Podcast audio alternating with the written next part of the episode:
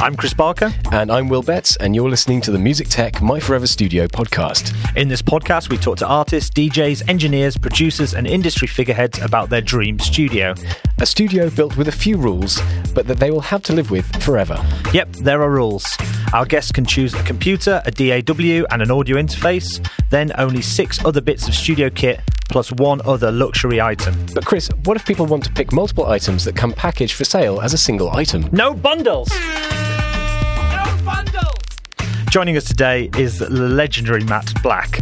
Matt is better known as one half of the creative sampling pioneers Coldcut and also the co founder of the amazing Ninja Tune label. But Matt's influence on music doesn't stop there. Matt is also involved in developing forward thinking software such as the audiovisual instrument VJam, the intriguing new Jam Pro performance software, and hardware effects like the Ninja Tune Zen Delay. So, we're expecting some strong opinions from Matt on his six chosen items. Let's begin. This is My Forever Studio with Matt Black. Welcome, Matt. Hey, good to be here. Thanks for having me. You kind of got a little insight there into what we're all about here on the My Forever Studio podcast. So well, let's start off with the three free items, which is your DAW of choice, your audio interface of choice, and I guess a computer. So the only computer decision is, is Mac or PC, I guess. Where, where are you on that debate? Or unless you want to go for an Atari? Well, you know, life started off with an Atari 1040, and that was what we composed a lot of the old Coldcut tracks on, actually, C-Lab Creator. But I think I would have to modernize. I'm not into being retro just for the sake of it, and today's tech and toys are pretty superb in a lot of ways. So I guess for my DAW, it's got to be Ableton. I, over the years, I've used most of them, actually. I never got on with Logic. Um, and Ableton's got that thing that you've got the arrangement, but you've got the session view as well. So I like that. For a computer, um, I don't get into what hackers used to call holy wars, right? About what is I'm, going to die for what I believe is is best, um, you know, Mac or PC or whatever. But what I found over you know more than 30 years working with computers is that Apple is a slightly easier life. So and, and to actually give them credit, Apple have put considerable effort over the years into making audio good on their devices. First with their computers, um, and secondly with the iPhones and iPads. And what it's been a clever move that because it's gained them a huge kind of hipster following amongst musicians, and I think that's a big part of of the allure of Apple that they've kind of built their now quite mainstream success on that kind of on that thing of being the the, the chosen platform for creative people and starting off with making audio actually work. So that was a smart move, and uh, so I plumped for my. Maybe I, I did actually write to um, Tim. Uh, what's his name? Tim Cook. Tim, not I Tim did, Apple, as uh, he's sometimes referred. Uh, yeah, Tim, Tim Cook. I wrote to him uh, a couple of years ago actually when my laptop packed up um, saying, you know, there's a fault with these machines. And I must say, if you've got a problem with the company, write to the managing director. Someone will at least look at it. And within 48 hours, I got a, an email from a sort of VIP customer support person. They did actually give me a thousand dollar repair on my laptop. After which they admitted there was a problem with those uh, that era. But I think now I'd go for one of the new 16 inch MacBook Pros. I like that nice big screen. I was gutted when they got rid of the 17 inch range because with VJing and programs like VDMX, you need all that screen real estate. Mm-hmm. So one of the new uh, 16 inch ones, and you can get it maxed out now with 8 terabyte SSD, which is, uh, again, a slightly easier life. Yeah.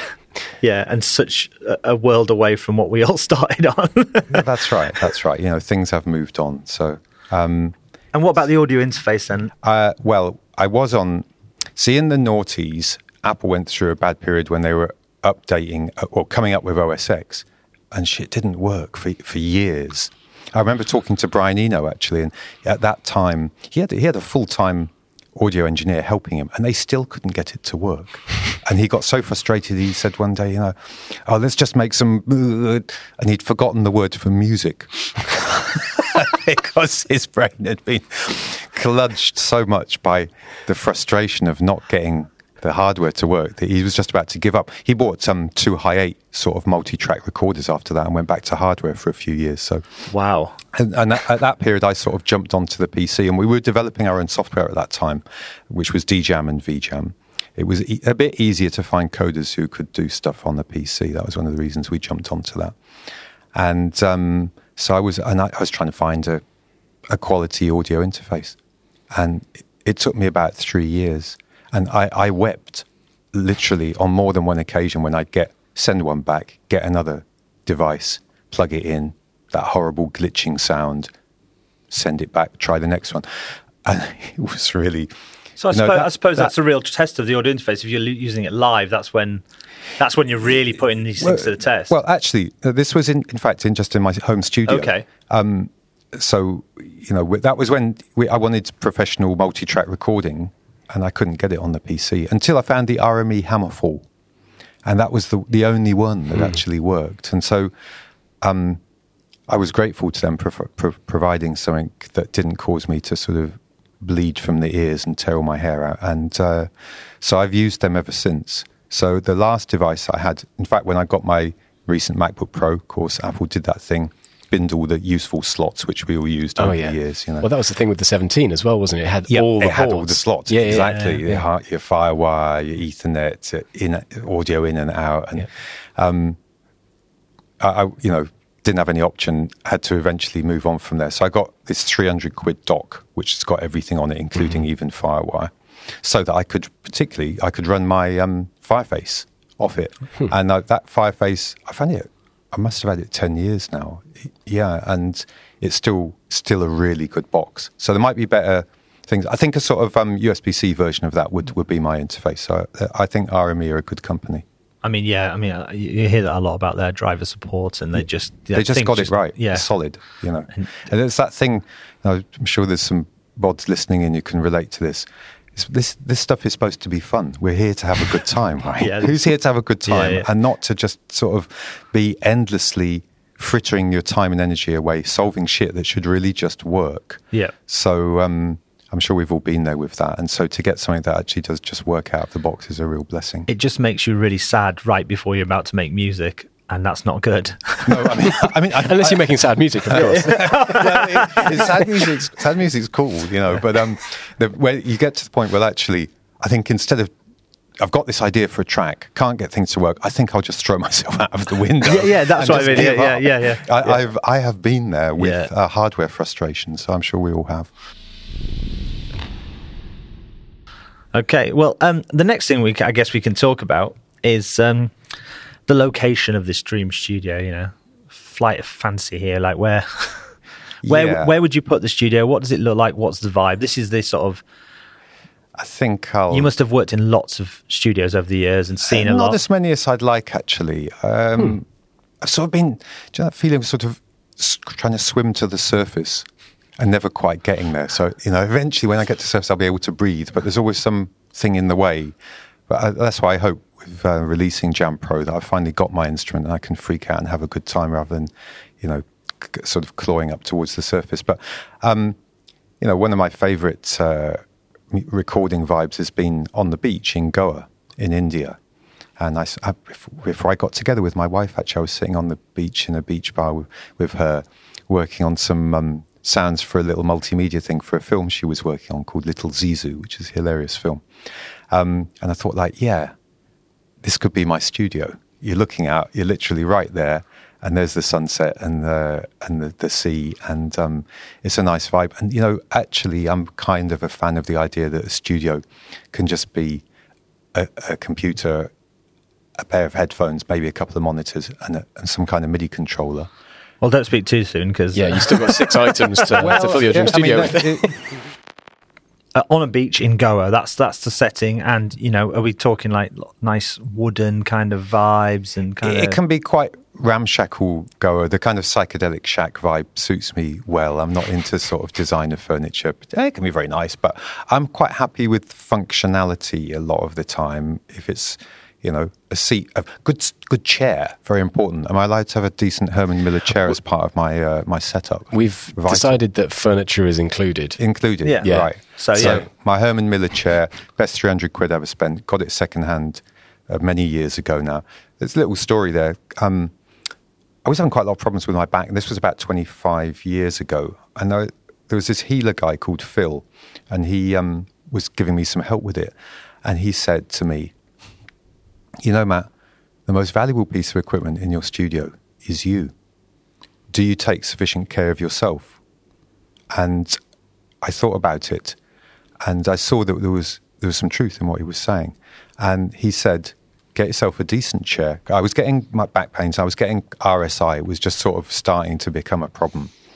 Because I've been pretty, pretty relentless on the machines. I'm sure you can relate, you know. Mm-hmm. Uh, um, and I was starting to pay the price. And this was like 25 years ago.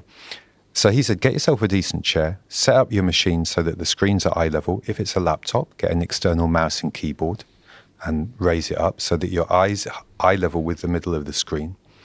And um, and get an external mouse and get a wrist support. And I followed all this advice, and I've touched wood, pretty much managed to keep myself going without suffering from a lot of the problems that people have from spending just too much time in an uncomfortable position, not um, giving their body the, the love and respect it needs if we want to keep on using it having a good time. So that's that Herman Miller chair, secondhand. I think they're like a grand new, 300 quid for that.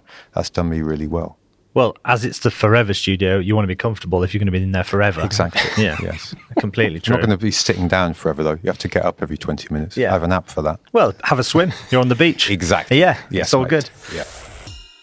We've got the, we've got the vibe sorted. We've got we've got your free items, so we can move on to the first of your Yes, actual is. gear gear choices. So I think I'll have a decent pair of speakers. Okay. So, um, Tell us about some of the speakers you've gone through over the years. I mean, well, I can sort of be a bit of a git sometimes. And I sort of thought, well, why, why should speakers cost two or three thousand quid when I can get a decent pair for two or three hundred quid? And as all speakers are different anyway, and you never know where your music's going to be played, it doesn't really make sense to get something where everything sounds great. It'd be better to have something where they're pretty average, and then you could work towards that. So I never really had any decent speakers. And then about four years ago, a mate of mine called Darren Sangita, it's a really good uh, friend of mine and a good artist as well. He said, "No, mate, you really should have some decent speakers." I can't believe it took that long. No, so and he's a fan of Genelec, um, and uh, now John, my partner, he had lavished some decent speakers on himself a while before. He went for the, some Dynaudio, and I used to go down to his students like, "Yeah, man, it really does sound good, doesn't it?" Um, so Darren recommended I get the Genelecs, and I don't always feel my ears are that great, to be honest. So if someone that I trust says these are these are good, you know, if you put me side by side with a lot of different speakers in AB, I'm not sure I could tell the difference a lot of times. I think once you get to that real high end as well, it, it does become really hard to tell the difference because they're kind of it's really really small the, the differences. Yeah. because once Unless you you are get immediately expensive- A-Bing them. I mean, like, did, did, yeah, yeah, yeah. Uh, But I mean, everything sounds so different. Sometimes I play tracks on my laptop, and I think actually this sounds great. The, the sort of they're so upfront. I mean, I'm sure Apple sort of fakely optimize it somehow, but it does sound kind of good. Yeah. A bit like having the loudness button on. Yeah. with Yeah. Matt Colton. Well, it's the car test as well, where it's just the like test, like- exactly. Or uh, our mastering, um, we were mastering our new album a couple of days ago, um, which I'm pleased to tell you exclusively is now finished and mastered. All right. Um, with Matt Colton at Metropolis, and we both admitted to each other that we were always fans of the loudness button on the uh, the amp. You know, sort of a guilty pleasure, if you like. But So did you punch that in on the mastering? Was that like not telling, mastered, mate. Not telling. No, no. What was interesting, so, so I, I, I recorded a little segment with Matt walking us through one of the tracks and explaining what he'd done, which is, um, I think we'll do a put on our Insta. Um, he's got his chain set up, and then you've got an AB button. So, yeah, this is what it sounds like with the mastering chain on, and this is what it sounds like with it off. So you can just sit there punching backwards and forwards on the track, and um, it's interesting to hear how consistently he would take each track up one click in quality you know, uh, and I mean a click out of sort of zero to ten. A click is increasingly difficult to get as you Yeah, hopefully approach the diminishing quality. returns, So, yeah, diminishing returns. So Matt did a great job on that. Um, but going back to speakers, I mean, obviously he had some fat speakers there. I insisted, in fact, that we listen to every track on a phone because let's face it, a lot of the kids. Yeah. You, right on Yeah. the Yeah. bus, they got their phone out. Headphones too, man. Headphones is the Well, one. Yeah. yeah. but even the headphones is, is sort of luxury. At least you got stereo there. That's so you've got a yeah. tiny little. And, and, I mean, uh, speakers, uh, phones can be quite loud nowadays. Definitely a selling point for the Yeah. youth is how loud your phone is. But you need it to sound good on a phone. as well, and that means no sub. So you have to sort of imply the sub somehow with some hair, they call it. You know about that? Putting hair is a technique where you put some little bit of distortion on Oh, your yeah, sub so that a- it brings it into the audible range. You get the little uh, harmonics on the. Exactly, Yeah. some extra harmonics to Yeah. make it more noticeable. What I realized was that the great thing about some quality speakers where stuff sounds really good is that it can help you put less into your track, right? Yeah. So I, I've always been a kitchen sink merchant, and I hate it. I hate my own tendency to do that, to pile in more and more. Yes, I did great idea. This is a good idea. That's quite a good riff. It sounds better with this in as well. And then suddenly you've souped the whole fucking track out, and there's no space. In a club, it doesn't sound good. Uh, and you know, I've so many times I've been in this when we used to work in big studios. It's like you just listen with a couple of things playing. It's like, wow, that sounds great. It sounds one, like one of those tracks that I really like. Then you bring everything in, and suddenly there's no space anymore. And what I found was that having the Genelecs enabled me to make more intelligent choices about how much there needs to be in the track. Because when something sounds really good, you don't feel so um, so forced to add more Yeah. and more to it. You know, why have ten layers of stuff which is quite good when you could have two layers of stuff which is mint? Yep. So I think that's one of Well, the that's, I suppose that's the thing. High end, high end studio monitors. It you know, like like going back to what you said before, it, it makes it more fun. it makes it more fun. Exactly, it's that joy of sound. Yeah, um, which can be quite easy. In one's joy, one overkills it. Yeah, yeah. So that's a constant razor edge to traverse. I find as a, a producer. So to go back to the exact speakers, you think in the Genelecs then Yeah, I think I have my Genelecs. I have. Um, the SAMs, the big ones. why not? Yeah. Not- I won't stint myself here. Yeah. Um, You needn't. I uh, I don't think I'd need a sub with those as well. Can I have a sub as well? No, No, no sub. Okay, so it's got to be some. Really? Got to Is be that the first time we've done that? you, a sub is a separate item. Would we not all agree? Is it? They're very strict, your mate, Chris. It's a it's a You bundle. said- no said- bundles. no, Fine. no bundles. no bundles. Come on. Okay, I, I'll go for some fat ones then. Yeah. You'll have to tell me the models, but I, I know they they're the do big, some the big, ones. the big SAMs. Um, yeah, th- they've got. and I can have a, a nice party on the beach as well, which uh, Yeah, is always popular in Goa. I mean you can have subwoofer, but it will be an extra item. So you will have to no, see. where I'll, I'll go for my, my a pair a pair of nice fat Genelecs um, for my Arambul Beach studio. Yeah, nice. Yeah. nice. Okay, Mm-hmm. so moving on to item number two. What would be next in the studio? I think I do need a good microphone. It's funny. This is a Rode, is it? Yeah, It's, it's all right, isn't it? nice. This yeah. is better than my um. What have I got? The Audio Technica USB one I've got. It's all right. I think this. I think my voice sounds all right on this. Actually, I think I might get one of these. Don't, au- don't be shy on Will's exceptional production skills as well. Yes. Obviously, he's uh, Well, doing we- some the ears of the youth. we've- some secret magic there. What's he got? A bit of boost there. I've actually got a bit of Aphex Big Bottom on you. Oh, Aphex big bottom. Has he got a big bottom? Is that- it's been a while since I've seen Richard. Uh, you say yeah. Feel free to email us, Aphex, if you do have a big bottom. We'd love um, to have you on the show. You know that they used to call Lexicon the sound of money. Oh, because of that, like the uh, the little reverb unit. Yeah, yeah, are- yeah. you know, because you'd see them only in the decent studios Yeah, that cost a, a grand a day. You know, because that that sheen, you couldn't get it. Bricasti should bring that back because you, you know the really Bricasti, should, yeah. the Bricasti The reverb M7, units. yeah. Yeah, the M7. That's kind of the, the new sound of money. Yeah, you know. I like So- that. So, um, but now we can get it on a plug-in. So decent. Um, so a microphone. I don't know. My problem is, you know, I was thinking this. People have somehow may have an image of me as a sort of um, wise old codger who knows everything, but I don't. I'm very ignorant about uh, uh, too much, and uh, I don't know anything about microphones except I know that Neumann UA was it 87 or something. So 87, 47, 87, 67. yeah. that's the sort of one, isn't it? That's the kind Yeah. of the sound of money, basically. so, um, I feel a theme coming on now Yeah, with the rest okay. of the gear. um, but I think a, d- a decent microphone would be nice. That's a name that I've heard of. We have used them in the past, Yeah. um, and they are as, as good as it gets. So I think budget's no object, is it? Let's have a U87 Neumann in there. Let's move on to item number three. Do you want any instruments at all? Yeah, I think we'll get to some instruments now. Um, I think I'm going to big up my chest and say that I'm going to have my EMS VCS4 there, which is my own pride and joy.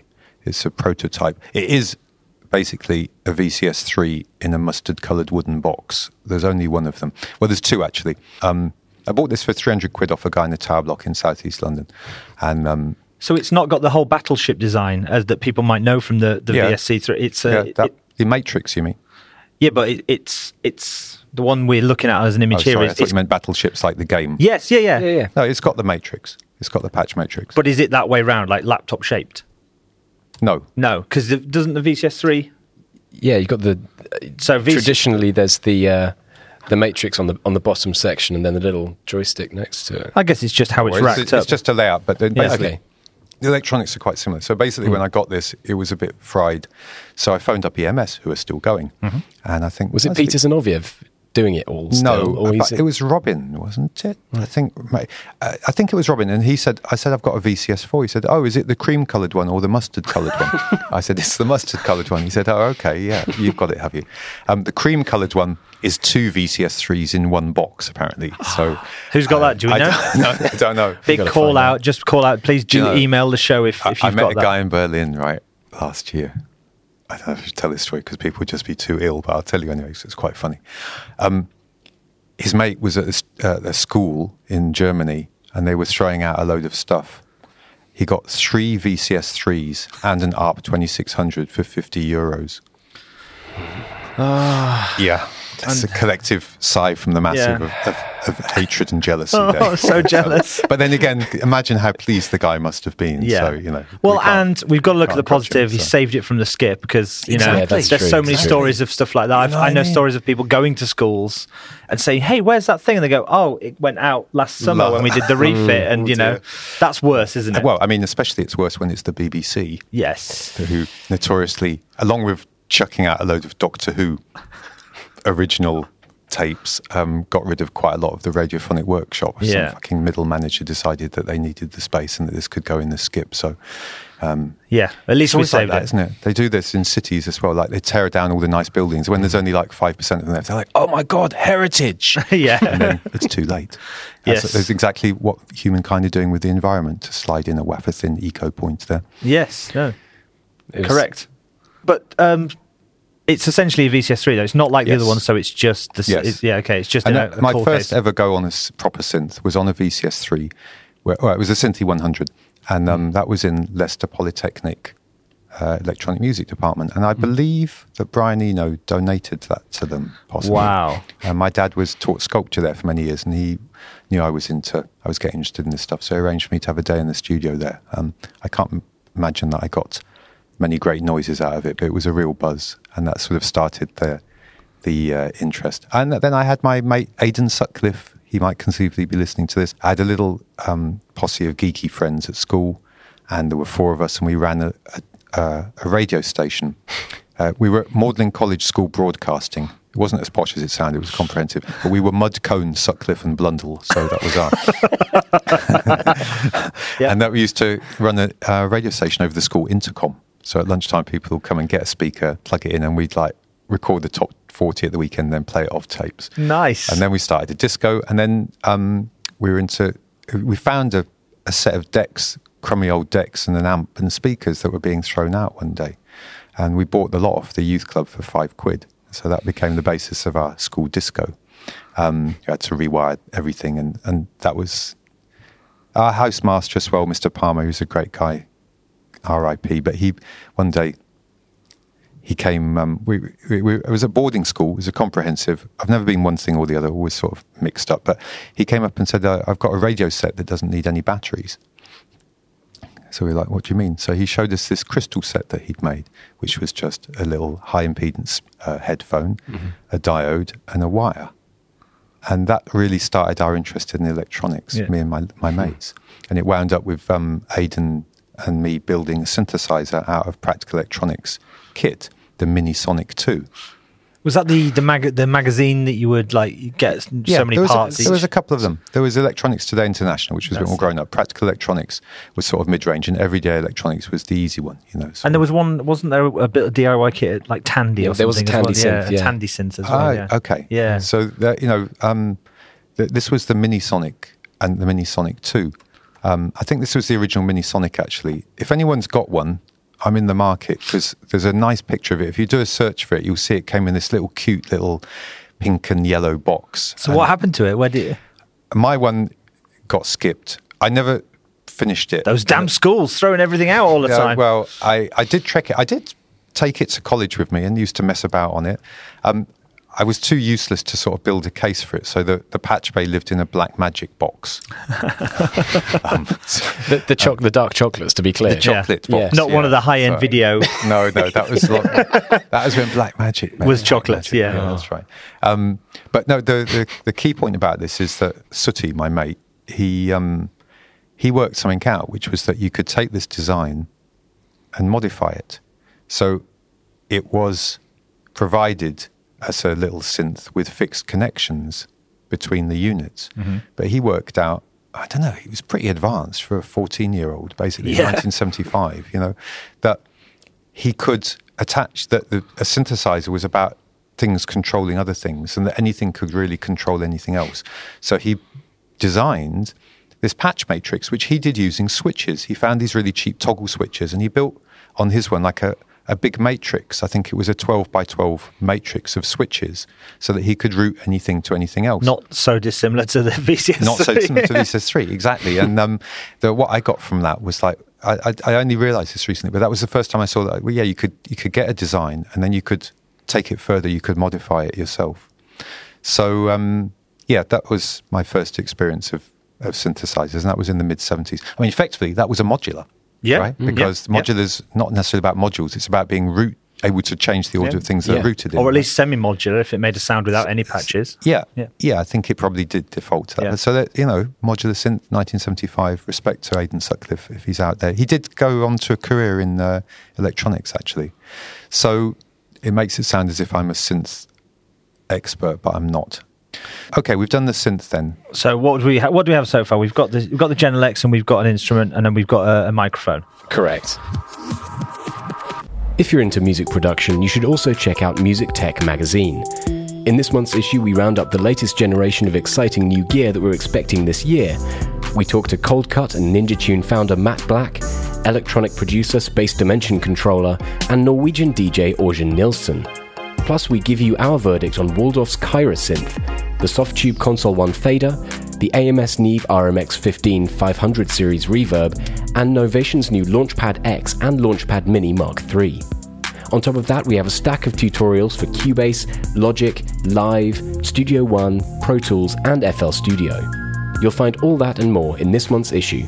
Subscribe now at musictech.net. Yeah. So three more Three items go. for the studio. I might no. I'll tell you what I'll have. I'll be hardcore here. I'll have an acoustic piano because I can't play note one. So that'll be something to keep me busy into my old age. That That's actually a very popular choice on the Is podcast. that so? I'm glad to piano, hear. yeah. it. You know, my mates being Mixmaster Morris, my favourite chill out DJ in the whole world, and a huge international connector of people, and without which Ninja Tune probably wouldn't be in its present form, is being evicted from his flat in Camberwell after living there for 35 years. And uh, no one can afford to live in London anymore. They're going to treble the rent. Anyway, he's out and he's got a piano in his house, which was a gift from the mother of my son Key, actually, my ex uh, Julia. And so Morris has had this piano. Um, now it's, he's being evicted and he can't take it with him. It's been enough of a of a game to get his twelve thousand records safely housed somewhere, which Of we've course, yeah. now achieved, thanks to Sean for that. Um, but we were up at my mate's brewery in Wood Green on Friday, the Goodness Brewery, highly recommended. He makes really good beer, and I don't even like beer, but I drank two pints the other day. It's not bad. Impressive. And uh, we did a little jam there, and the Mor- uh, Morris uh, played some records. I thought, why don't we bring Mike's piano up here? It's a big sort of warehouse space. They've got space for it. And is it upright or It's an upright. Yeah. It's an upright. It's a nice old. It's got two dodgy keys. We'll get them hopefully fixed. And um, do you know who Joe Armon Jones is? Joe Jones is a name to watch. Joe Jones is one of the bright stars of the new London jazz scene. So let's be fair, South London jazz scene. Um, so we've got him on four tracks on our new album.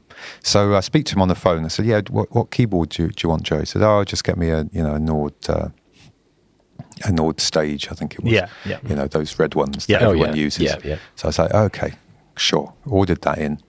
Now Al Riley, who's been engineering uh, recordings in London recently, said, you know, I've got this. He's got a piano in his little studio in the back garden. He said, "Do you want me to get the piano tuned, Matt, and sorted out and mic'd up? Because Joe might want to use that." I'm "No, no, he just wants to use the the Nord." So okay, we won't bother. So, so Joe comes through the door. First thing he says, "Oh, you've got a real piano." so like, yes, but you know, we haven't mic'd up because he said he wanted to use it. I said, well, the Nord's the Nord's all right, but you know, you can instantly tell. You know immediately Yeah. Mm. um, that it's not the real thing.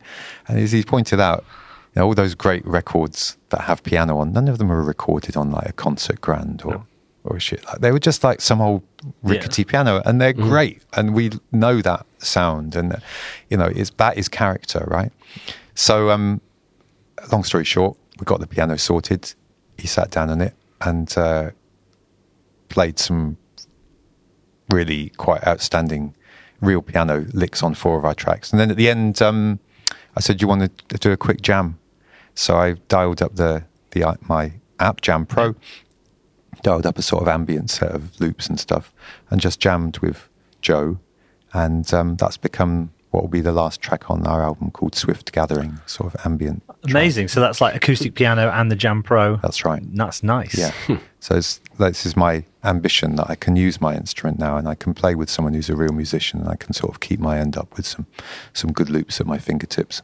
So, in terms of the, the actual piano you're choosing for the Forever Studio, are you going for an upright? Uh, have you got any sort of preference, or do you want that exact piano there? Then? As I was just talking about it yesterday with Morris, and he sent me a picture of it, I think I'll have Morris's old piano because it's redolent with the vibes of the Mixmaster, who's a very good friend of mine Yeah. and uh, deserves to be more celebrated. So um, that'll do me nicely on, on the beach. Yeah, Yeah, and I, then I can finally learn to play piano. I always thought I'd use it, technology to sort of save me time and not have to do the hard work of learning. It didn't save me. Here we are.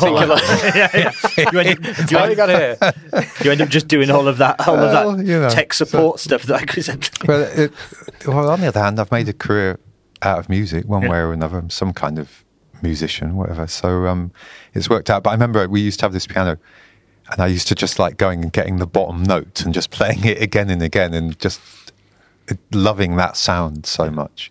So the like I say, uh, we like to mix things up. Yeah, I love electronics. I love analog synths. I love digital. You know, I often say you could make a number one record on a stylophone if if you could. You know what I mean? Break out from all the walls and rules that limit for us sure. in what way we express ourselves. Um, but acoustic sound is a wonderful thing. One time we were playing with um, Steve Reich, and we were doing music for 18 musicians, an electronic version with visuals. Um, it was actually the low point of my career because the computer crashed and it didn't quite work properly. Most people didn't realize, but I did, and Yeah. my parents were there as well. So Oh, was sort no. of- but um, uh, it- it was actually I've got a recording of a bit of it. It was quite an it was quite a good show because it was really audiovisual, trying to match. Do you know Music for 18 Musicians? It's my favourite piece of music. The Reich. Yeah. Uh, not well enough. Well, you know, it's it's a masterpiece of 20th century sort of post. You know, when people talk about post classical, that's what they mean, not just some guy noodling away. You know, with some ambient or whatever. It's a funny Yeah. term, post classical. But Steve Reich and Phil Glass, I'd say post classical. They are proper trained composers who then decided to do something rather more avant garde, but out of the kind of the same, you know, starting point. And Yeah. totally went somewhere else.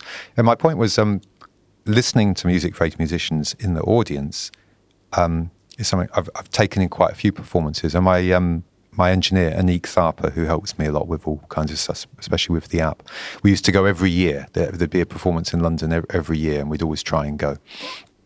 And um, rather naughtily made a recording of one of them actually at the uh, Royal Festival. don't say Hall. that You know those radio. little um, those little uh, you Little I'll pocket you a link. Tascams No, I won't. I, I erased it. Sorry, officer.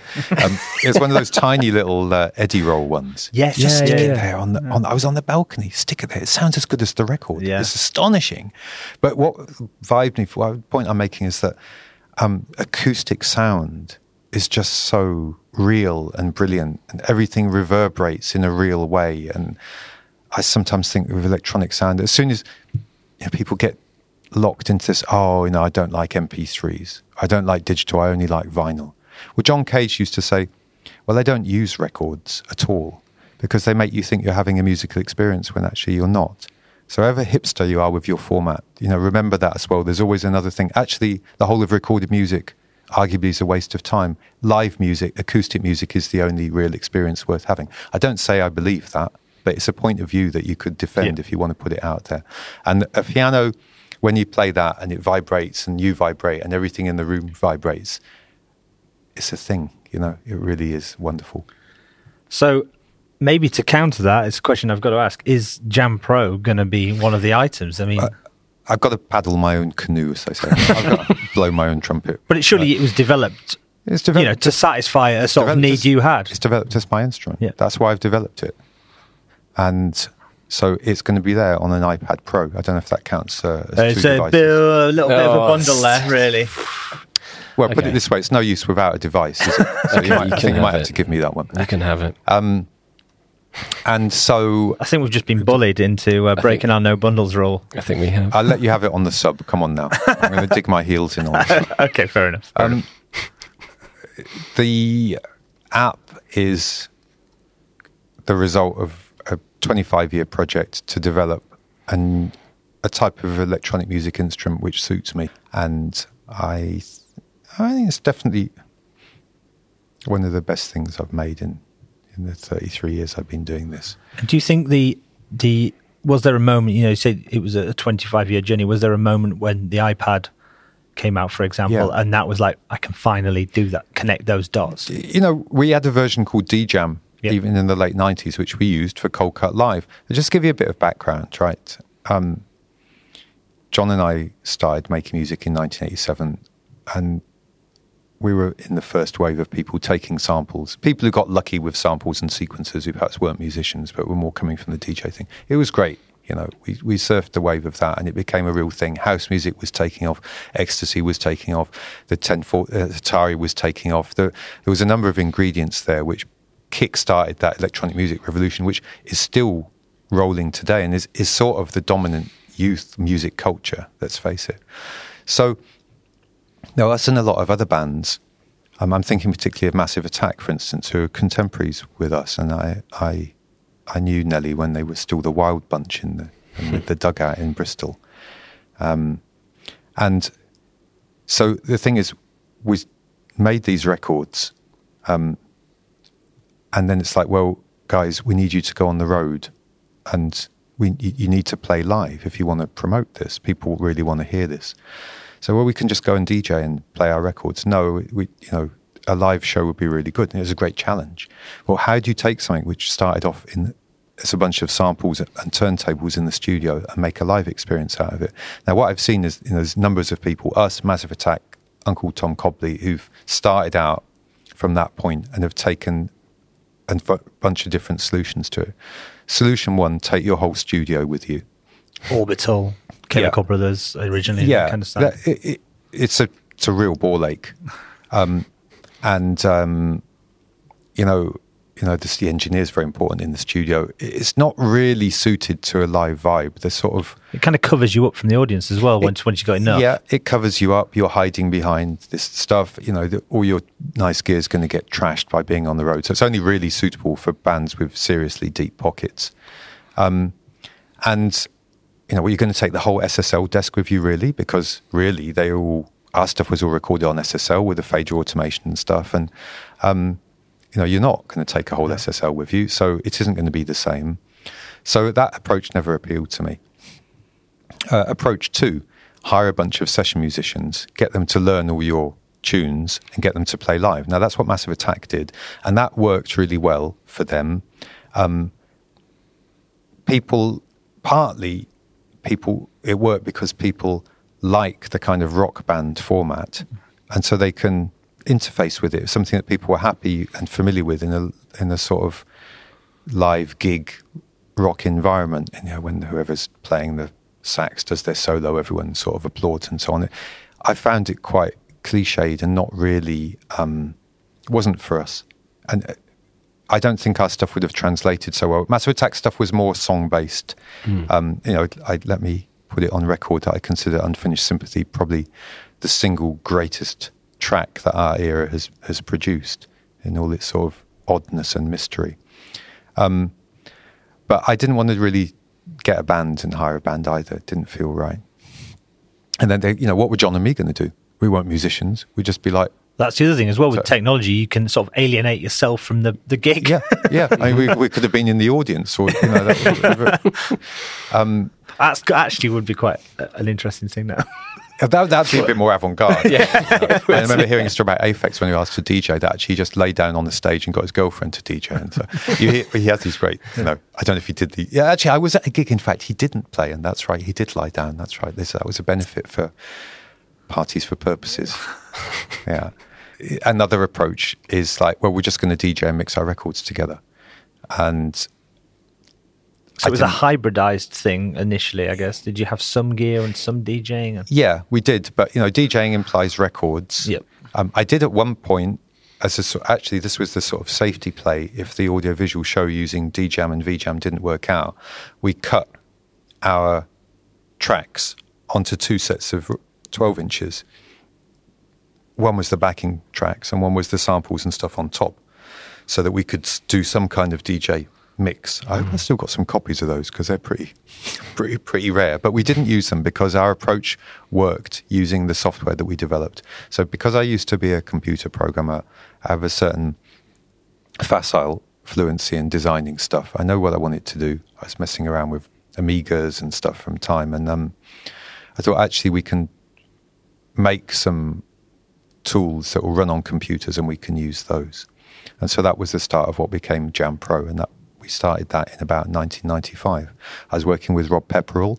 Um, we had a company called Hex, and we were a sort of multimedia pop group, and it was kind of a Coldcut's multimedia and R and D arm.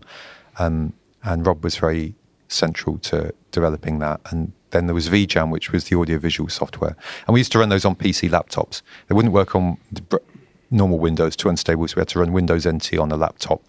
So it's always there's always a workaround. You can find it um, but it can be quite hardcore sometimes. And as we started off saying,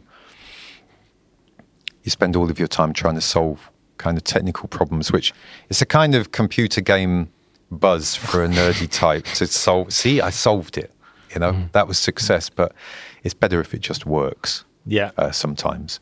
Um, so that we went out using DJam, which was basically a four track loop engine, which is the same as what Jam Pro is now. So that was so the we, initial idea really hasn't like the core of it is in the, a way the same. Yeah, it's it, the you know, I've, I messed around a lot with Ableton over the years as well, like building stuff in Ableton and getting Behringer controllers and so on. I, I had an eight-track mixer at one point, and I found eight tracks was too much. in the heat of the live gig, I could get confused. Um, if I did want to improvise, it's not just an eight track mixer where you're just pushing the faders up and muting yeah. stuff. I wanted to individually deal with those different channels. It's like multiple decks as a DJ, but four's about your limit. Four's about your limit, you know what I mean? So I, I thought four. Actually, in Jam Pro Effects, we have five because we have the Stabs channel, which is an extra one. So I find with that, that's sufficient. Um, I just, very, very quickly, we got a deal. Ableton wasn't in existence. This was the late 90s I knew I was onto something, and I got a deal with Steinberg to develop this as a product. It, it, we never got there. I actually gave them their money back because we couldn't complete it. It was too ambitious. Um, you know, getting from having a working bit of software that you can use to having something that's a product mm. is a longer leap than you might think. So I, I abandoned it, and I was quite depressed. Actually, I sort of I failed to deliver my baby, um, and. Uh, I gave up. Um, and then Ableton came out, and I was like, well, you guys have done it. I went to Native Instruments as well. Yeah. They had one product at the time. It was called Generator. Yeah. That became Reaktor. Mm. I said, look, we've got this. and they're like, well, a bunch of our guys have just left and they've started this thing called Ableton, and like it's really a lot of work. Are you sure you want to get into this? I don't. We don't think we can fund it. So I left it, and Ableton came out, and the rise of Ableton's been quite a phenomenon over the last twenty years or so. Um, and I love those guys and work with them. You know. Um, But do you think ultimately that was the direction that you wanted to go? well, it was pre- it was basically the Okay. It, it was a powerful loop engine. That's Yeah. what I was getting at. You know, um, and those guys nailed it. You know, and uh, but then Apple came out with the iPhone, and I looked at it and I thought, well, there's two things here. Firstly, there's a new kind of platform that's touch controlled. I like that. And secondly, they established this app store business model whereby you could come up with something and put it out and people could buy it all over the world. Now, previously, we'd been hampered By, the distribution. Distribution. Mm-hmm. And my, my, my boys at Ninja Tune would say, look, Matt, we don't know anything about selling software. you we, we haven't got a distributor. You've got you want us to get all these boxes and get them into these stores. We haven't got any leg to stand on here. Um, we did put out VJam for a while. We pressed, made a thou- couple of thousand copies. I think we ended up chucking a goodly proportion of them because we, we couldn't, couldn't get rid of them. You know, the, the, the mechanism just wasn't there. App Store enabled that mechanism. I was like, let's do this. But it took quite a while to get going, as things do. But in 2013, long story short, we came out with Ninja Jam. And um, that was in collaboration with Seeper, who are a cool East London sort of techno don creative uh, startup. And um, we put it out. And so we were getting there. And then when the iPad came out, that's a bigger interface. It's nice to have more space, really. Um, and so it worked really well on the iPad. And then I thought, well, actually, I want to take this a lot further. So this newly released app is really the peak of all of these. This It's journey. been- it's really- been leading up to this, Yeah. but we, you know, I've been using Ninja Jam for live shows because we'd make our own packs for it. We'd get Yeah. our own Coldcut tracks, cut them into loops. Before that, we used DJam um, and uh, and the DVJs and various other approaches. But this is the best so far, um, and yeah, I'm really happy to have got to that point. awesome. it. Hmm. Awesome. So where are we at? We got five. That's five. That's We've five. One So- more. And I just want to jump back real quick because you were talking about the the, the distribution channels. Hmm. Yes. Um, so can you explain the story behind the the delay that Ninja's worked on? What's Is that going to be? A, there? is that going to be a six item? I mean, Ah, I think I, I think thanks for reminding me. I think I'll, um, I've got to have my delay. I've got to have, so we, we, it, no, well, the the um, the Zen delay was was delayed for, for quite a while. I, mean that most sincerely. Um, so Ninja have made our first hardware unit, and it's called the Zen Delay, and it's a collaboration with Erica Synths, who are a leading modular and a boutique audio electronic company. So um, I was just looking at a, a nice review from um, on YouTube yesterday. A guy who's really into it, and uh, he was describing, you know, yeah, the Zen delay is this kind of weird, kind of uh, how did, how did you describe it? You know, it's, it's, it's, this weird collaboration, really off the wall between Ninja Tune and Erica Synths. I was like, well, I thought it totally makes sense to me. you know, why not? You know what I mean? exactly. Um, but I faced some resistance at Ninja Tune about doing this because Ninja Tune are doing better than ever, right? Largely due to um, you know new strategies evolving, um, and uh, you know I'm I not much to do with me and Jonathan, the Peter Quicke and his staff, Adrian Kemp. They run the business and they've made a big success out of it. Um, so like, why mess with with something? You know, what if people hate it? What if people go like, oh, this delay's crap. What Ninja Tune think they're doing doing this? You know, could could impact us. I was like, well, no, it won't be like that because it's going to be wicked. And if people say that, they can just sod off because haters going to hate, Yeah. and we know what we're doing. So, um, but it was quite a bit of work to get it to the standard the where we thought like we're pretty bulletproof on this because this is really quality and that was basically having Erica Synths as a partner and so when did the project start? uh, i think it was about three years ago Wow. So yeah, it's quite. because that was when the first Superbooth was And i went along and there was suddenly 300 companies making modulars and boutique audio gear i was like woohoo the people people have been busy. This has been growing like mushrooms underneath, and Yeah. now it's suddenly shot up. Surfaced. Big, big respect to, to Schneider from Schneider's. Andreas, yeah. Andreas. We want him on the Um, podcast, Andreas. Contact Yeah, us. We did a, a good uh, jam with him at Ingmar's studio a couple of years ago. That was good fun. He, I mean, he didn't invent Eurorack, but he popularized it, and Doepfer popularized it, and that, like MIDI, has been a technical um, achievement, a technical decision, which has facilitated the whole thing to flourish enormously. So big respect to Andreas for that, and um, and respect to all the the the, the bods that have got into developing all this weird ass gear that is providing an alternative to, you know, the we've, look, we're all sitting here at our bloody laptops. You know what I mean? Shh, shh, It- it- don't uh, tell. This is all going to tape, guys. Yeah, yeah. So t- a tape's whirring around there in the corner. If you can There's a Studer A800 in the corner.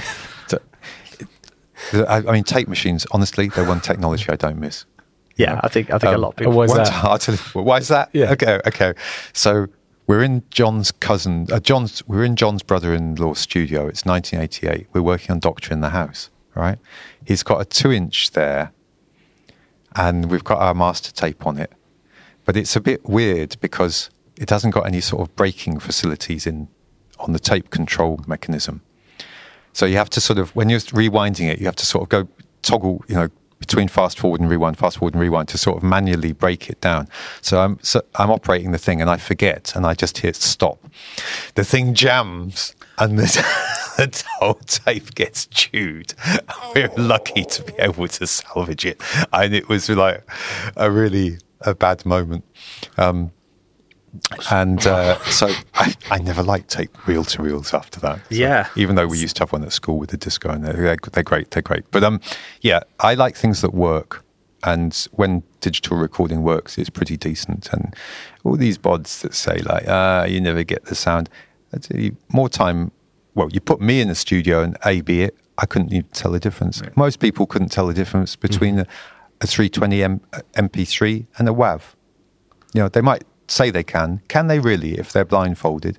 I doubt if they could tell the difference. we, I we- doubt we if can they- do a test now if you want. This is 320. This is WAV. Very naughty. Yeah, I can tell. I can tell. that you're I get it now. I, I get it. Will, do you want to do as a rundown of, of the items? And before we get to the final luxury item, which is non gear related. Non-gear so, related. Mm-hmm. Um, but obviously, you've got your furniture and that kind of stuff. So, Will, run us down what, we- what we got. Where are we and what do we have? We're in Goa, India, on a beach in a ramshackle shack uh, with a Herman Miller chair in it, running Ableton on a 16 inch MacBook Pro with an RME Fireface UC, I believe, um, a pair of Genelec SAM monitors, Neumann U87 for your microphone, the E EMS VCS4 mustard coloured synthesizer, your very own from your own collection, an acoustic piano, an upright with the two dodgy keys fixed, a WG Eve Stuff, um, Jam Pro on an iPad Pro, and the Ninja Tune Zen Delay. That sounds pretty good. It's, it's decent, isn't it? Yes. You've just fixed up my retirement plans, guys. Nice one. So, to, to one more. finish the podcast, what would your luxury item be? And don't worry about people, like, you know, you've got all your loved ones, all that kind of stuff, you know. Yeah, this is a reveal how, in fact, how sort of mono-dimensional I am.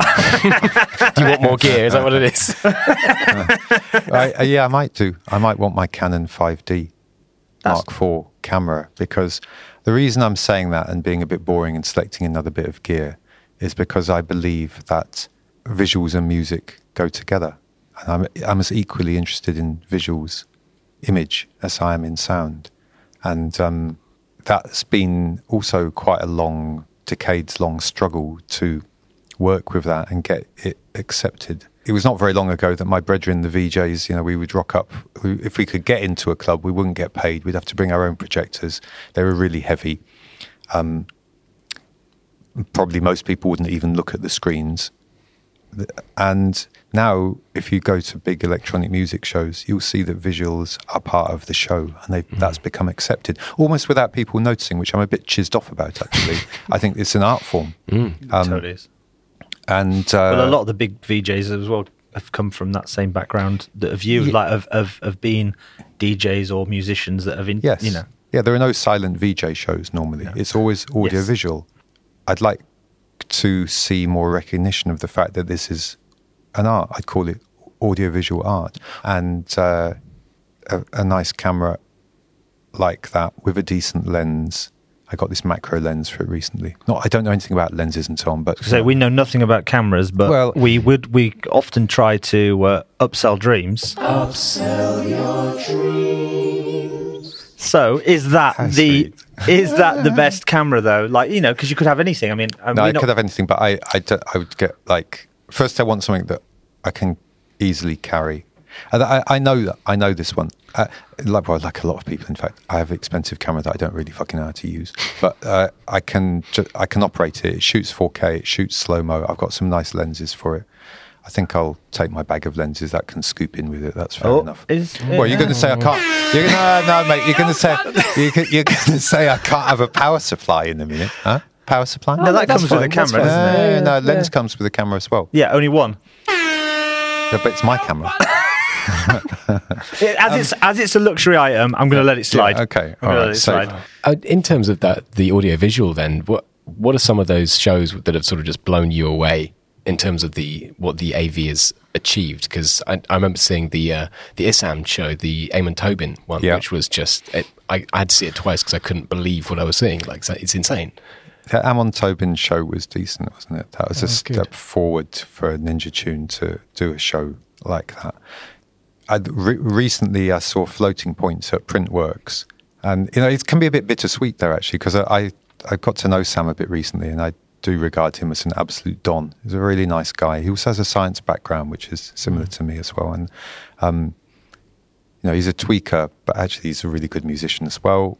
Um, and he played this immense show to a packed place, and they had these giant three projectors gunning out these immense images, um, which matched his show really well. Quite simple, but sort of audiovisual reactive stuff. Um, at Together Festival last summer, I saw a guy next to the video screens. To, Clearly doing stuff, but he had what looked like a modular. So I thought that must be one of those LZX modulars. And I went over and it was. I introduced myself to Stefan Goodchild, and he was doing these quite amazing visuals using this modular. It's, it's interesting. So I asked um, Stefan about it, and he he said, "Yeah, that's the best thing I've come up with all evening." So it's like, yeah, you're actually experimenting live here on your video modular, and it's you don't know what you're going to come up with, and you patch around and you mess around, and then suddenly you've got something like, yeah, that is. but that's exciting for the crowd That's, that's, well, it's exciting. That's what It's DJing used the- to. Well, not used to be. I don't want to be too old man, but like that's what DJing Well- sometimes isn't. well, that, uh, that's exactly, Yeah. and that's why I'd like to bring it back to what you were saying before. What jam is about for me is the ability to improvise and, and to improvise on my own tracks, on Coldcut tracks. So we can have John and me can be doing uh, Coldcut tracks, and we actually we can take it off, take a track off somewhere else, and then because we've got these uh, patch recall systems, we can structure out the tracks. We can freak out, and then it's like, right, I've gone a bit far. We've had enough of that. Bosh, back into a section where we know what we're doing. So it's that balance. You want to be able to freak out, but just chaos all the time is boring, and order is boring as well. Music, life, consciousness, I believe, are sort of balancing on that razor edge between order and chaos. And you, it's getting that balance right. You know, what is music? It's groove, right? It's melody. If you have complete chaos, it's white noise. There's nothing to latch onto.